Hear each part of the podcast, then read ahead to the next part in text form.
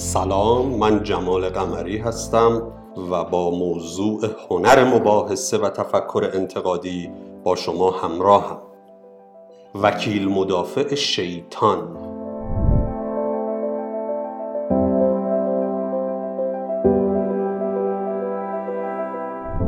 بله، وکیل مدافع شیطان نام یک نقش یا یک روش بحث کردن و گفتگو کردنه. اما وکیل مدافع شیطان یا در زبان انگلیسی The Devil's Advocate دقیقاً به چه معنیه و چطور میشه این نقش رو ایفا کرد و چه تأثیری بر بحث یا روند گفتگو و مباحثه داره؟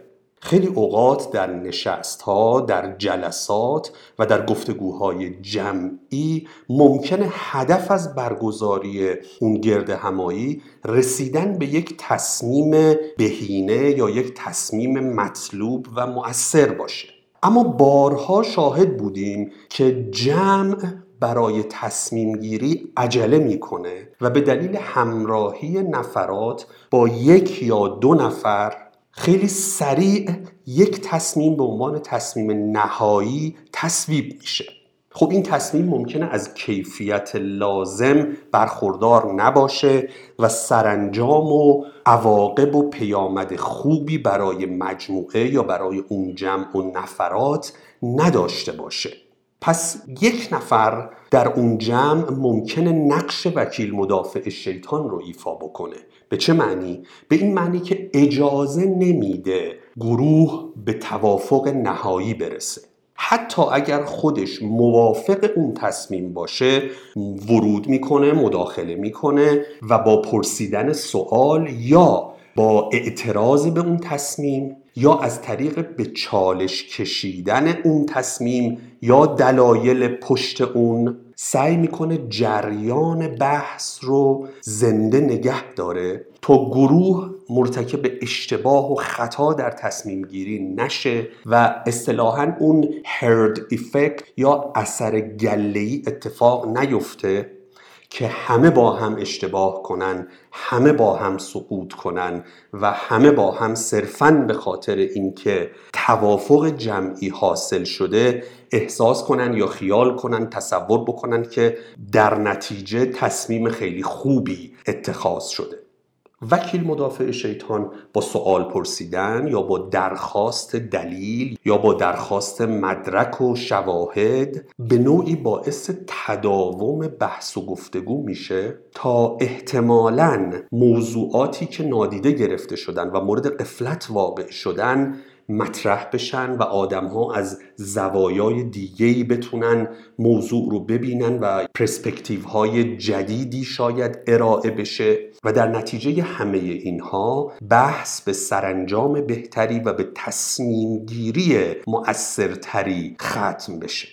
خیلی اوقات در بحث‌های دو طرفه هم از این نقش وکیل مدافع شیطان استفاده میشه. به این معنی که وکیل مدافع شیطان میشه یک روش برای اینکه شما بسنجید و ببینید که طرف مقابلتون چقدر حساب شده و چقدر سنجیده داره صحبت میکنه و قوت ادعا و استدلالش چقدره.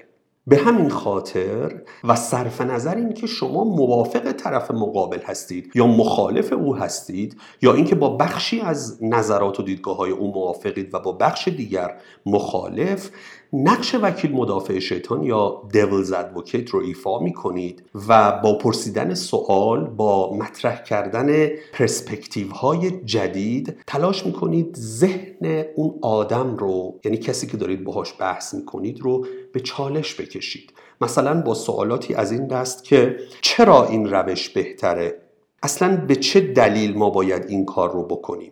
یا با پرسیدن سوالاتی مثل اینکه دیدگاه دیگه‌ای هم وجود داره، ما چرا از روش ایکس بریم؟ میتونیم از روش ایگرگ بریم.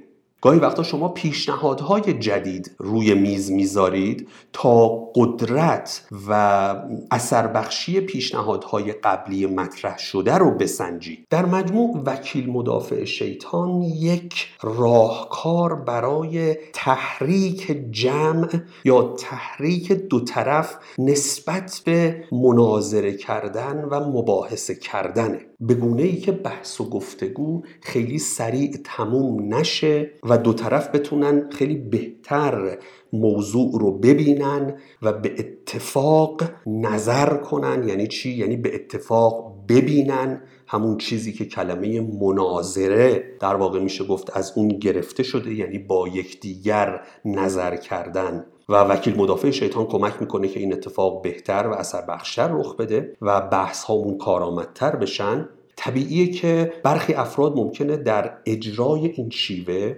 یعنی در تاکتیک وکیل مدافع شیطان، تمرین کافی نداشته باشن یا مخالفت کردن اصولاً براشون سخت باشه، که خب به این افراد توصیه میشه که تمرین وکیل مدافع شیطان رو از موضوعات کوچک، از سوالات کمتر چالشی شروع کنن و به خودشون این حق رو بدن که از طرف مقابل یا از نفراتی که در جمع هستن سوال بپرسن، دلایلشون رو بخوان، درباره شواهدشون و مدارکشون سوال بپرسن و بحث و گفتگو رو تا جایی که به هر حال فرصت وجود داره و زمان اجازه میده ادامه بدن.